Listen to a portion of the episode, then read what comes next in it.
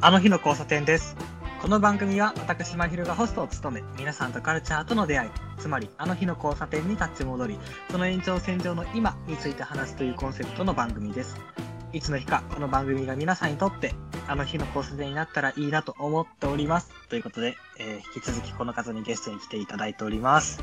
はい、月田ゆうまです。お願いします。お願いします。まあ、長々と話してきたメンタルヘルスシリーズ。はい。もう今回で最終回になると思います。ついに。はい。ついに最終回になると思います。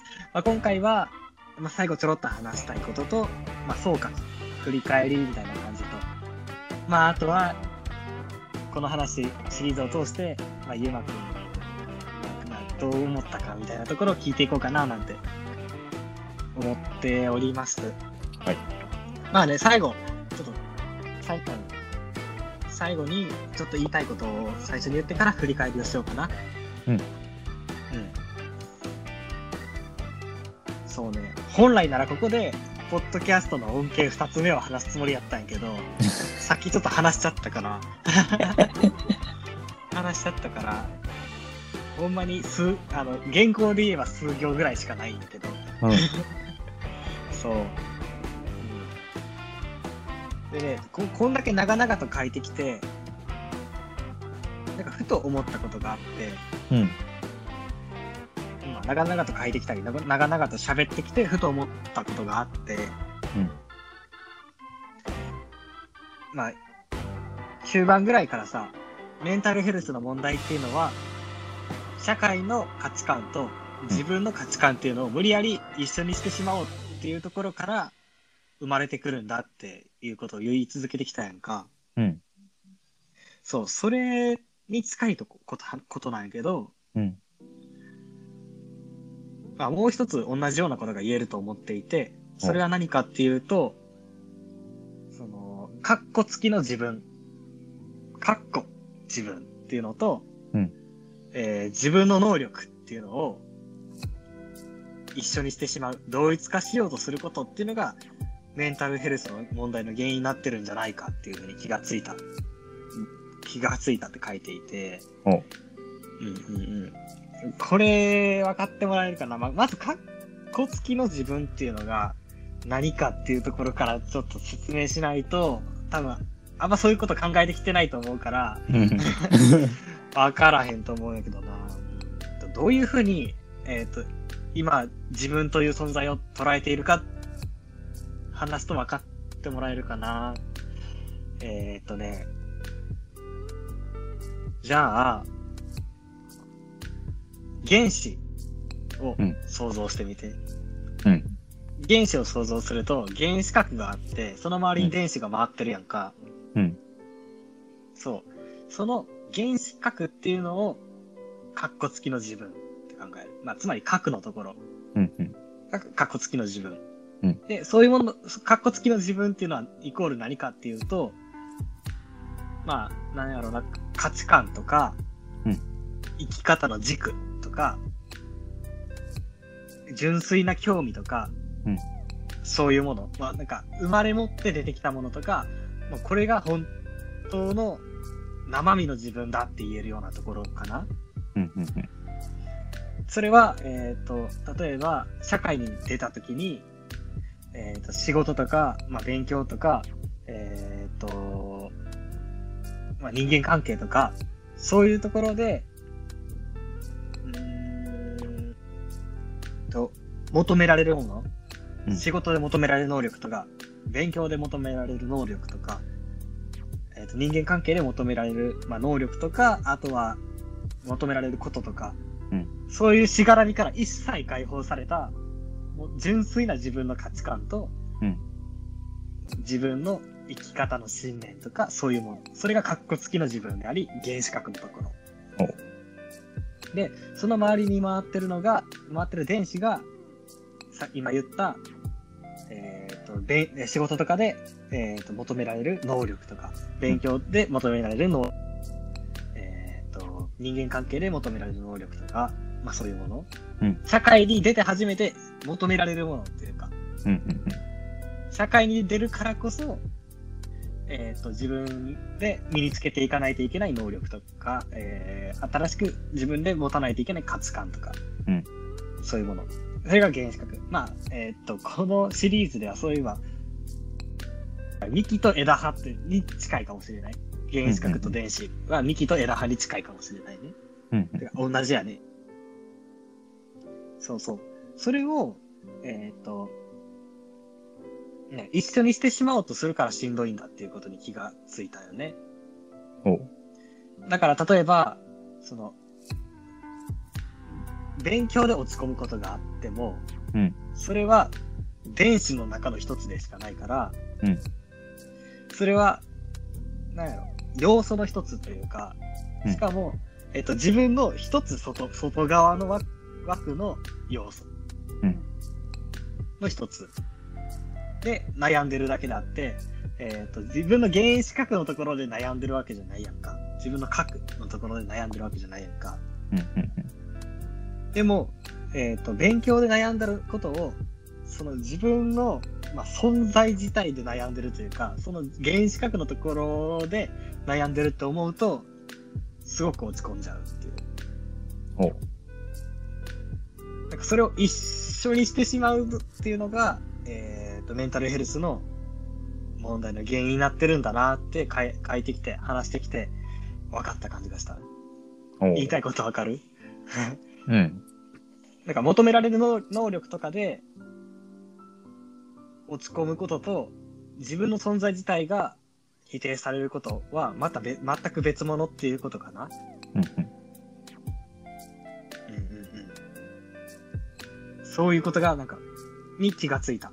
うん。やし、その上、なんか、能力と自分っていうのを同一化しようとするのは、そもそも間違ってる。今言ったみたいな、やっぱり、階層があると思う。原子核。電子みたいな。うん、幹と枝葉みたいな。そういう違いがあると思うし、の能力とカッコ付きの自分っていうのは、そういう違いがあると思うし、うん、一緒に、そもそも一緒にするようなもんじゃないと。うんで、能力をどれだけ追い求めたりとか、追い込んだりとかしようと、あもう少しうまく言葉です。そう社会で生きていく上では、その周りの能力とか、えー、っと、価値観、周りの価値観、うん、社会で出ていく上で必要になってくる価値観、能力、うん、みたいなものを、なんやろうな、まあ、否定されたりとか、まだまだまだまだ能力的に低いって言われたりとか、そこで悔しいなと思って頑張ったりとか、そういうことが必要になってくるやんか。うん。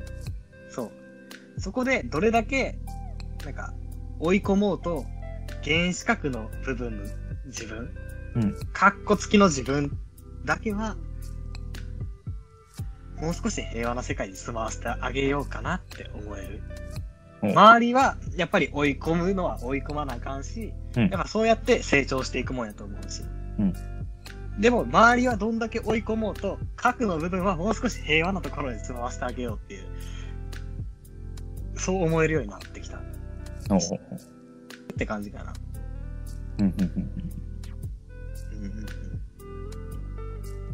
思ってきたよね。えー、その一線っていうのは守っていきたいし、これからも。うん、で、そもそも、なんか何かの能力一つ取ってきて、それイコール自分だって思っちゃうのは、そもそもちゃうよなっていう気がする。うん。うん。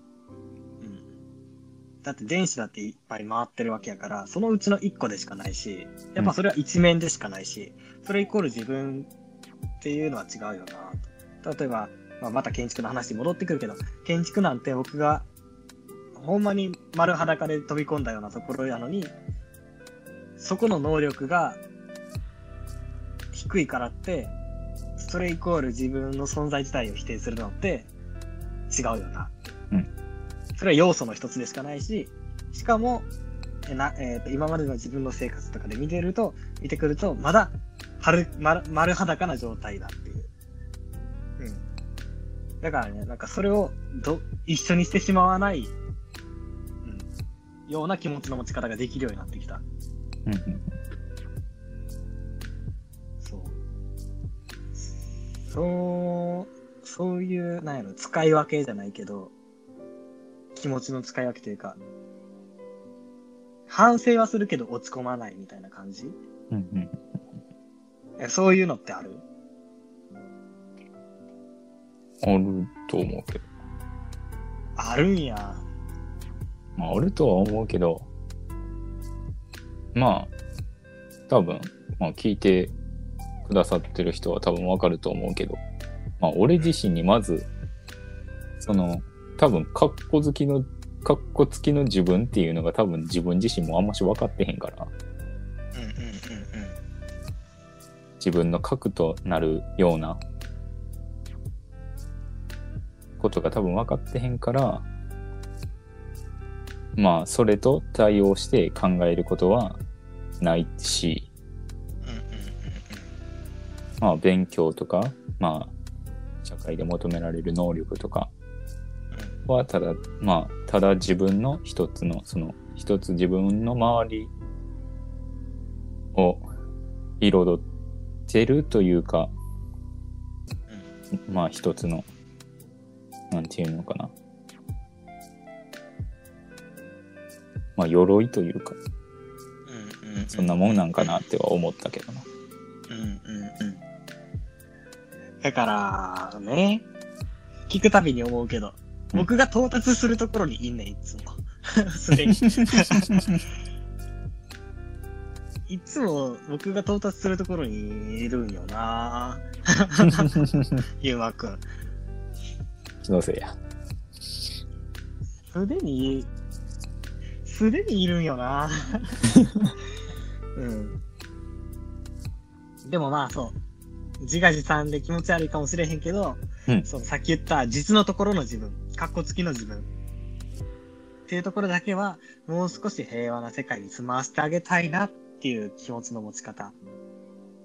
で割りながらすごくしっくりきたよね。うんうんうん。うんここまで行き着くこ、ついたことによって、なんか、僕はメンタルヘルスの話うんは、一つ区切りをつけられた感じがした。おう。うん。あここが最終到達点やったかなって、いろいろな考え方をして、いろんな分分析というか、整理をして、うん最終的にたどり着いたのは、その、実のところの自分はもう少し平和な世界に住まわせてあげたいなっていう、の、そう、そこに到達できた感じがしたよね。ああ。うん。そうそう。だから、平和な世界に住まわせてあげるっていうのはどういうことかっていうと、うん。うーんと、まあまた具体的な話になっちゃうけど、大学やったら仕事と勉強っていうのをつなげるし、つな、つなげて考えちゃうことはあるし、うん。まあ考えなあかん時もあるし。うん。いや、なんかどうしても就職とかそういうことって考えるやんか。うん。だけど、それって結構スパンで言えば、すごく、なんやろ、短いスパンで考えている。うんし、価値観とかでももう、すごく狭い領域で考えてる気がするんよね。うん。で、まあそういう部分で考えるの大事な一方で、えっ、と、心が、に、をもう少し平和なところで住まわせてあげると、どう、どうなるかっていうと、うんもっとマクロな視点で見る見ることができるんよ。お。だからそ、そういう狭いところで焦ってしまったりとかすするよりかは、もうね、なんか静止感みたいな、生きる死ぬ、静止感うん。みたいなところまで行って、あ、僕はこういう静止感を持ってるから、こう、今、この大学とか、えっ、と、うん、仕事に対して、どういう気持ちを持ち方をしたらいいかなとか、どれぐらいの深刻度で捉えたらいいかなとか、うんっていうふうに考えられるようになる？うんえちょっと気が楽になるね。おなんか、それが全てじゃなくて、もう一個広い視点で見れちゃう。見れ、見れちゃうというか見れるようになる。うん。うん。そう。マクロな静止感とかと照らし合わせて、まる静止感とか時間、間時間軸、マクロな時間軸と照らし合わせて、ミクロな現在地を見ることができるようになる。うん。うん。し、なってきた。うん。そう。だからね、もう少しゆったり生きてもいいんじゃないかなって 覚えるようになってきましたと。それで、ちょっと一つの結論というか、今到達したのはここですよっていうのは、こんな感じで、うん、終わらせてもらおうかなと思います。うん。大体のストーリーは見えてきた、見えて、な？うん。うんうんうん。まあ最後ね、ここまで来て、まあ何エピソードもテーマソングを紹介してきたけど、うん。ここまで来て、ある曲を僕は思い出したね。おう。それがまたバンプオブチキンなんやけど、おう。バンプオブチキンのオーロラという曲。うん。これね、めっちゃいい曲なんや。もうめっちゃいい曲なんや。もう今、今めちゃくちゃこれ響いてる。おう。まあ全体を通してまあそれは、聞いてほしいんやけど、うん。うーんと、とりわけ、とりわけなんか取り上げるところがあるとするならば、待って、ちょっと調べるわ。オーロラの歌詞を。ちょっと、今な、何？に、二節ぐらいピックアップしてるんやけど、やっぱこれは全体的に見てほしい。うん。え、ちなみに聞いたことある？オーロラって。聞いたことあるよ。おーえ、そ、それは前から知ってた？いや、そんなことはない。あ、聞いてみてって言って聞いた。うん多分、まひるさんからの。うんうんうんうん。そう、今回ね、いくつか曲取り上げるから、まあ興味があったら聞いといてって言ったよね。うん そうそうそう。まあね、この曲何がいいって、まず、出だし一節目からめっちゃ優しいんよね。うんうんもうきっと大、多分大丈夫から始まるっていう。うん。うん。この曲。もうきっと多分大丈夫っていう言葉から始まる曲が今まであったかっていう。そう。まあ、先にちょっと全体を触れる前に、えっ、と、この、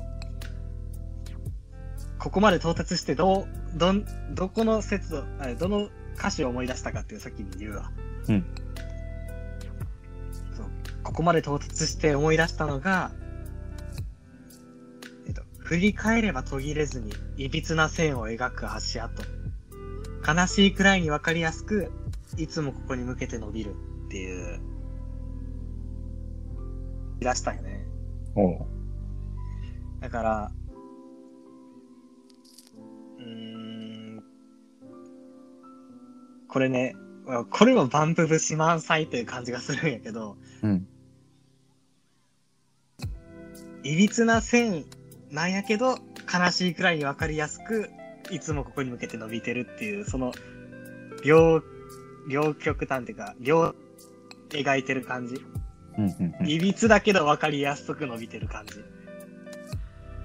これがすごくバンプ節って感じがするんやけど、おうんうん。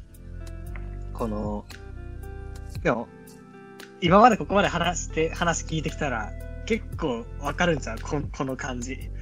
そうやな。振り返ってみれば、あんだけ来る、あんだけやめたこととか、それぞれは点でしかなかったけど、うんと振り返ってみれば途切れずに、いびつな線を描きながらも、ほんまに、紆余曲折ありながらも、でも結局は自分の心っていうのをもう少し平和なところに、平和な世界で生かしてあげていいよな。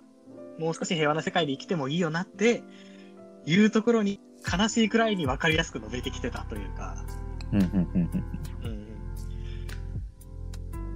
いや、そんな歌詞書けるっていう。そんな歌詞書けるっていう。いや、もうまん、なんかめちゃくちゃリンクした。ここの歌詞の。ほんで、それを悲しいくらいに分かりやすく、ここに向けて伸びるっていうことを、うん伸びてきたんやなっていうのを自覚した上で、もうきっと多分大丈夫。どこが痛いか分かったからね。自分で涙拾えたらいつか魔法に変えられるっていう。さにですっていうか、なんか、うん、なんかこのフェーズに来た感じがする。お自分、そう、どこが痛いか分かったし、うん。自分でちゃんとどこが痛いか分かって、自分で涙拾ってきた感じがするし、拾ってきた涙っていうのは、そう、いつか魔法に変えられるっていうのは、うん、もう少しゆったり生きていいんじゃないかなって思えたこと、さらにそう思えたことで、この先に繋がってくること、うん。それが、まあ、いつか魔法に変えられるってことなんやと思うけど、うん。こういうこと歌ってたかっていうのが、なんかいやっと分かったというか、やっと響いた感じがした。おうおううんまあ、このエピソードを締めくくるには、このエピソード、この連続シリーズを締めくくるのに一番いいのは、ほんまにこの、この歌詞やと思う。もうきっと多分大丈夫。どこが痛いか分かったからね。自分で涙拾えたらいつか魔法に変えられるっていう。うん。これは締めくくるにふさわしい、えーっと、歌詞だと思うから、まあ、えー振り返ったら、あ何もう一回、ちょっとシリーズを振り返るけど、後で、うん。さ最後にもう一回ちょっと、これを読み上げようかなと。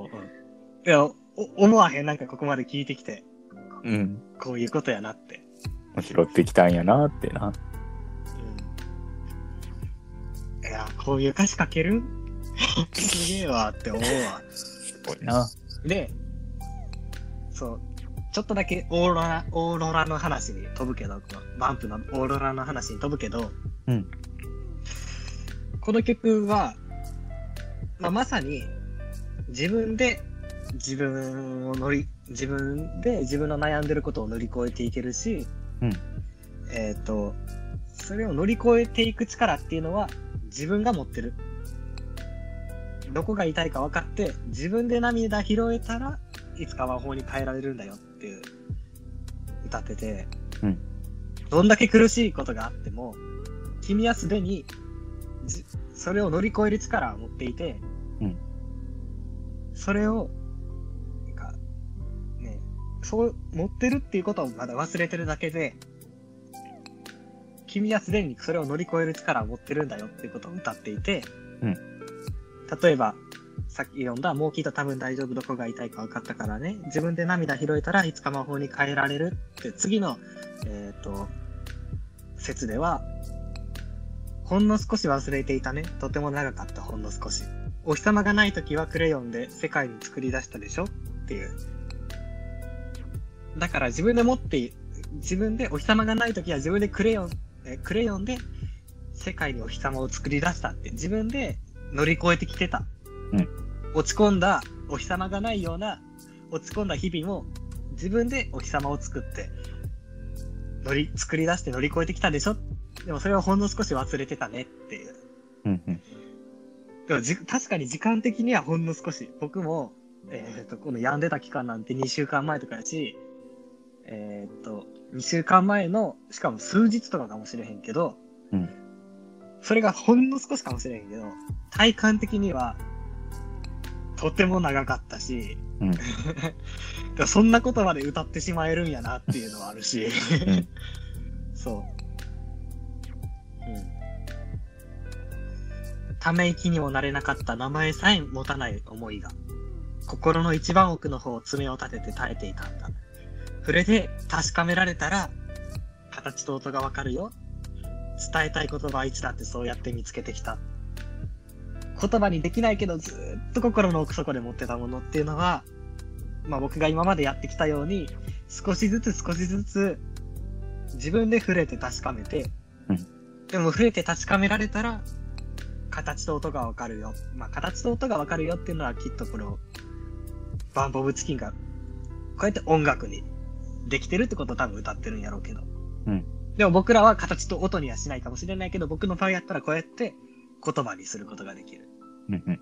触れることで、触れて確かめられたら言葉にできる。で、そうやって伝えたい言葉はいつだってそうやって見つけてきたんだよっていう。うん。まあで、そうやって、えっ、と、歌詞は、その次に振り返れは途切れずに、いびつな線を描く足跡。悲しいくらいに分かりやすく、いつもここに向けて伸びるっていう風に繋がっていくんだよね。うん。うん。で、そう。自分、悩んでいても、乗り越える力はすでに自分が持っていて、うんそして、それは、忘れているだけで、も、持っているんだよっていうのを教えてくれるだけで、えーっと、なんか、新しいパワフルな考え方をバンプ・オブ・チキンっていうバンドが与えてくれるわけじゃないのね。うん。で、これはこの曲に限ったことじゃなくって、このバンドが作ってる曲って大体全部そうなんよ。ほう。なんかバンプに励まされるみたいなことを聞くと思うんやけど、うんバンプに励まされるっていうのは新しい価値観を与えてくれるというよりかは自分が忘れていたこと自分が持っているけど気づいていなかったことっていうのを持ってるんだよっていうのを言い続けてるバンドっていう。うん、ででもそれが歌詞が言ってる歌詞の言ってることが分かるのはちゃんと自分でそのプレスプロセスを踏んでからやっと分かるんよね。うんうん。だから僕もやっとこのメンタルヘルスのシリーズみたいなことをえー落ち込んで、えーと少しずつ整理してどうやって乗り越えてっていうのを言語化することによって初めてこのオーロラの歌詞がすごく響いた。あこのプロセスのことを言ってたんだこの歌詞はっていう、うんだからねバンプっていうのはそういうことをずっと歌ってる曲ででさらにこの曲のあこの曲のこの曲のポイントは僕がポイントだと思ってるのは、うんお日様がない時はクレヨンで世界に作り出したでしょうっていうところなんよ。うんうんそう僕は勝手にクレヨンっていうのは割と幼稚園とかを彷彿させるようなモチーフだと思ってんのね。うん。くんはどうかわからへんけど。まあそうやな。クレヨンを使ってでるのは。割となんか子供の頃を彷彿させるような。うん。それがめっちゃ僕的には重要だと思ってて。おそれが、えっ、と、さっき言った原子核と電子の話につながってくる。えっ、と、幹と枝葉の話につながってくる。うんつまり、クレヨンで描いてた頃、つまり、まっさらだった頃、えっ、と、社会のしがらみみたいなところにまだいなかった頃うん。の自分は、うん自分えーそのいなかった頃の自分、つまり、えー原子核で言えば、えー、と実のところの自分、うん。木で言えば幹の自分、うん。その自分が、えー、と今の辛い悩んでいることっていうのを乗り越える力を持っているんだっていう。うん。そう。だからあ全く新しい理論武装をするんじゃなくて一番丸裸の一番何者でもなかった頃の自分何者でもない自分一番素の自分っていうのがそういう苦しみみたいなところから乗り越えられるんだよっていうのを歌ってるところそれがすごく重要だと思ってる僕はうんうん。これがクレヨンでごい重要なんだなって僕は 勝手に思ってるのよね、あうん。これがクレヨンじゃなかったらもうちょっと変わってきてたかもこの曲が。あ。絶対に外せないモチーフだなっていうね。すげえなって思うわ。話せば話すほどすごくいいなって思うけど。まあとバンプの話しすぎちゃった。好きやから。まあちょっとざっとざっとこのメンタルヘルスのシリーズを振り返る。2, 2分23分で振り返ります。はい。まずこのシリーズではどんな話をしてきたかっていうと、まあ、僕が2週間前ぐらいにすっごい落ち込んだ時期があってでいわゆる病んでるっていう時期があって、うん。で、まあ、その時期で病んでたけどそう今までその落ち込んだメンタルメンタルの状態っていうのをちゃんと文字で起こしたりとか整理するってことをしてこなかった、うん。だから今回ちょっとそういうことをしてみようと。なら落ち込んでからえそれから立ち直っていく状態っていうのを残すことができるんじゃないか。うん。現在地のアーカイブができるんじゃないか。っていうのを試みの一つとして始めてみたんよね。うん。で、それをやっていくことに、今まで言語はしてなかったけど、6段階ぐらいの元気の段階があるっていうことが分かった。メンタルの段階があるってことが分かった。うんで、まあ、それは段階を踏んで落ち込んでいくことが分かった。で、落ち込む原因っていうのは孤独だっていうことが分かる。うんで、その孤独っていうのは一つはコロナ禍で、えー、と生まれるもの。で、まあその孤独が生まれる状況っていうのは今も変わっていないなっていうのはあるんだけど、うんじゃあなんで、えっ、と、起き上がってこれたか。っていうと、そう、一つは、このコロナ禍っていうのは、メンタルヘルスケアの絶好の実験期間だって無理やり思うこと。うんそれでなんとかギリギリ踏ん張ってたんやけど、うんそれは、えっ、と、割と、そこにいるときにギリギリ踏ん張るための、まあ、無理やり自分で正当化するというか、頑張ることを正当化する考え方やったんやけど、うんもう少し元気になってくると、いろんなことが見えてくるようになるよね。うんそれが、その、おかえりモネをモチーフに到達できたメンタルヘルスの問題っていうのは、社会の価値観とか、世界の価値観と自分の価値観を一緒にしようって、無理やり一緒にしようとしてしまうこと。その無理やり一緒にしてしようとしてしまうことから、えー、と生まれてくるのがメンタルヘルスの問題なんだ。メンタルがしんどくなるのはそこが原因なんだっていうのが見えてきた。うんそうそうそう。で、それが見えるきっかけになったのは、まあ、もう帰りモネでもあるし、まあ、ポッドキャストのいろんなエピソードでもあるし。うんで、そう、気づかせてくれたのはポッドキャストでもあるし、えっ、と、そう、え、ポッドキャストはそういうことを気づかせてくれた存在でもあるし、さらに、ポッドキャストがある生活によって、メンタルヘルスっていうのは、割と健康に保てるんじゃないか。僕にとって、ポッドキャストはメンタルヘルスを保つのに重要なものなんじゃないかっていうのが分かってきたと。うんうん無意識で分かってきたよな。うんうんうんえっ、と、ポメンタルヘルスの関係性っていうのに考えて、考えてみたところ、二つ関係するところがあるっていうのが分かる。うん。一つは、ポッドキャストは知的好奇心をしてくれるっていうこと。うん。もう一つが、えっ、と、自分を出してくれるということ。うん。それによって僕は割とこれから健康的に生きていけるかもなっていうふうに感じて。うん。まあ、それらを総括して、そう、メンタルヘルスっていうのは、社会の問題を、えー社会の価値観と自分の価値観を無理やり一緒にしようとすることから生まれるんだとしたら、もっと自分を、あそこを無理やり一緒にしなくてもいいっていうふうに思えば、うんメンタルヘルスの問題っていうのはもっと解決できるんじゃないかと思うようになったのね。うん無理やり一緒にしなくていい。じゃあ無理やり一緒にしなくていいっていうのをもう少し噛み砕いて言うと、もう少しゆったりと平和に生きてもいいんじゃないかなっていう、そういうところに行き着くと。うん今回のメンタルヘルスのシリーズの中で一一通りおすおさらいしたけど、大体なんかこの流れで、大体なんか言いたかったこと分かった？うん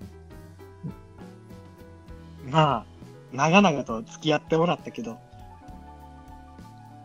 このシリーズ通してなんかゆうまくんが思ったこととかってある？あとはなんか聞いておきたいこととか、思ったこと、言いたいこと、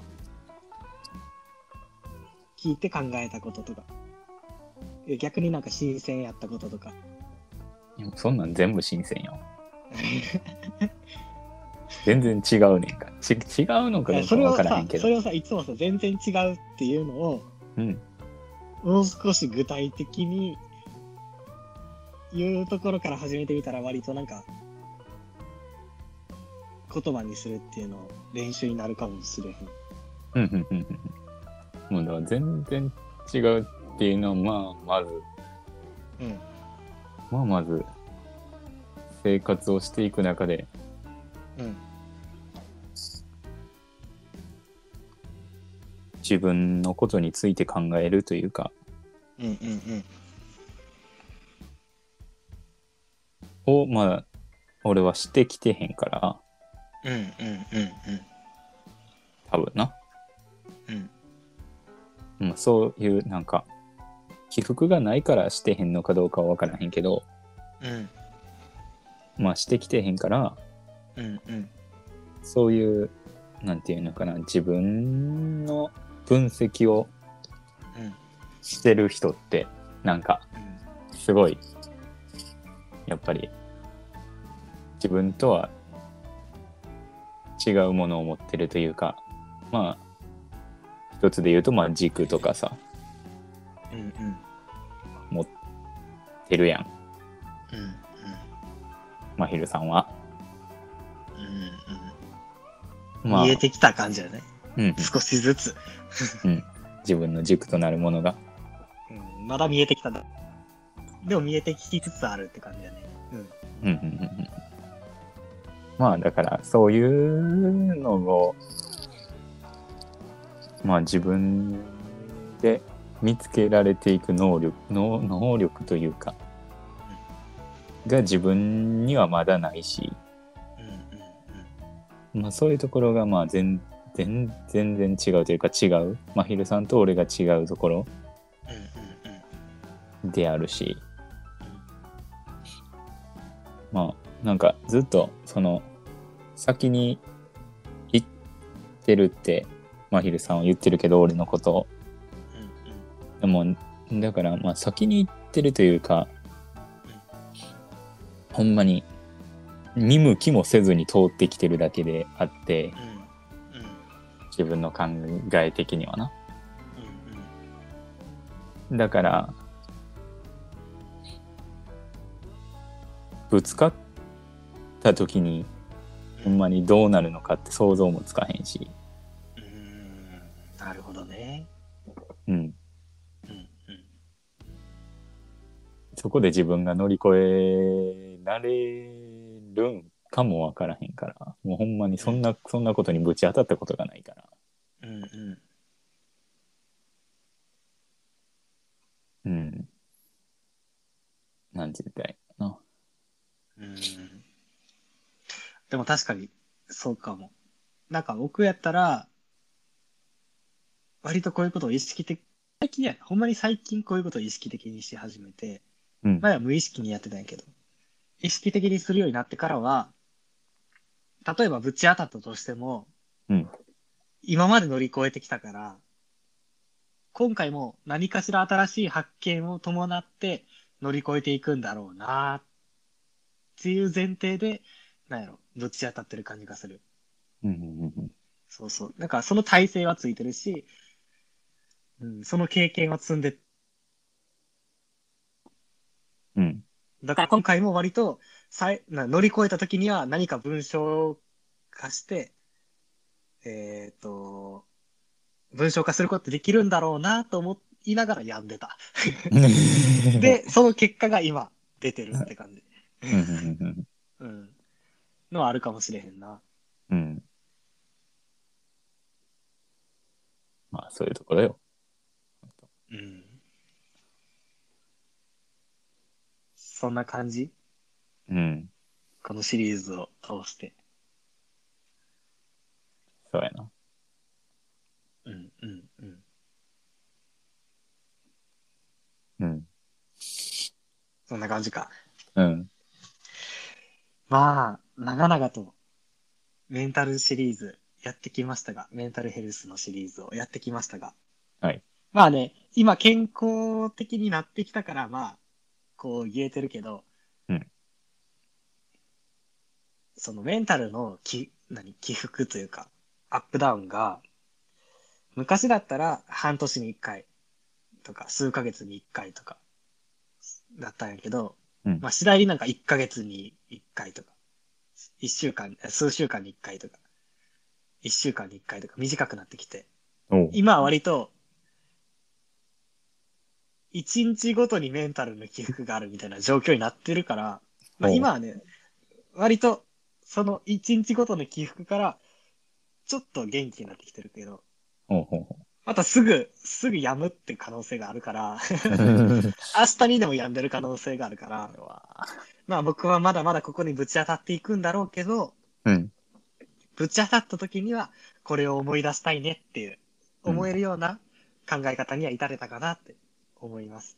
うん。うん。そんな感じかな？もう言い残したことないかな？ないですか？どうですか？ゆくんは？どうですか？はい。俺も、俺にも強い味方欲しいな。一つ強い味方。ぶち当たった時。まあ、ゆっくり探していきましょそうです。本当に。自分でも難しいわ。う。うん。まあ、でもね、ぶち当たった時は、バンプのオオーロラの歌詞のね、はい。もうきっと多分大丈夫。どこが痛いか分かったからね。自分で涙拾えたらいつか魔法に変えられるっていう歌詞を思い出して、しっかりね、なんか、丁寧に向き合っていくことなのかなって思いました。こういう締めでいいかな？いいんですかねうん。まあ、またなんか、面白い発見なりなんなりしたら、このあの日の交差点で話していこうと思いますし、えーこのエピソードを聞いて、なんかリアクションしたり、えー話したいなと思ったりしたら、ぜひ連絡くれたらめっちゃ嬉しいです。ぜひ連絡してあげてください。後でもう一回言うけどね、これ。うん、はい。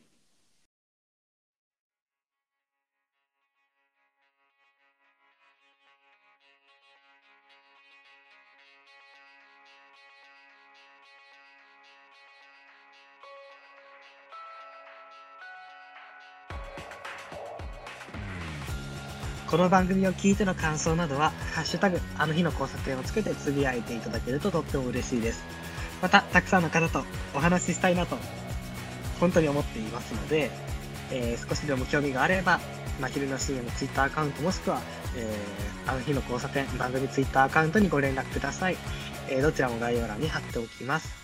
それではまた次回お会いしましょう。まひるでした。「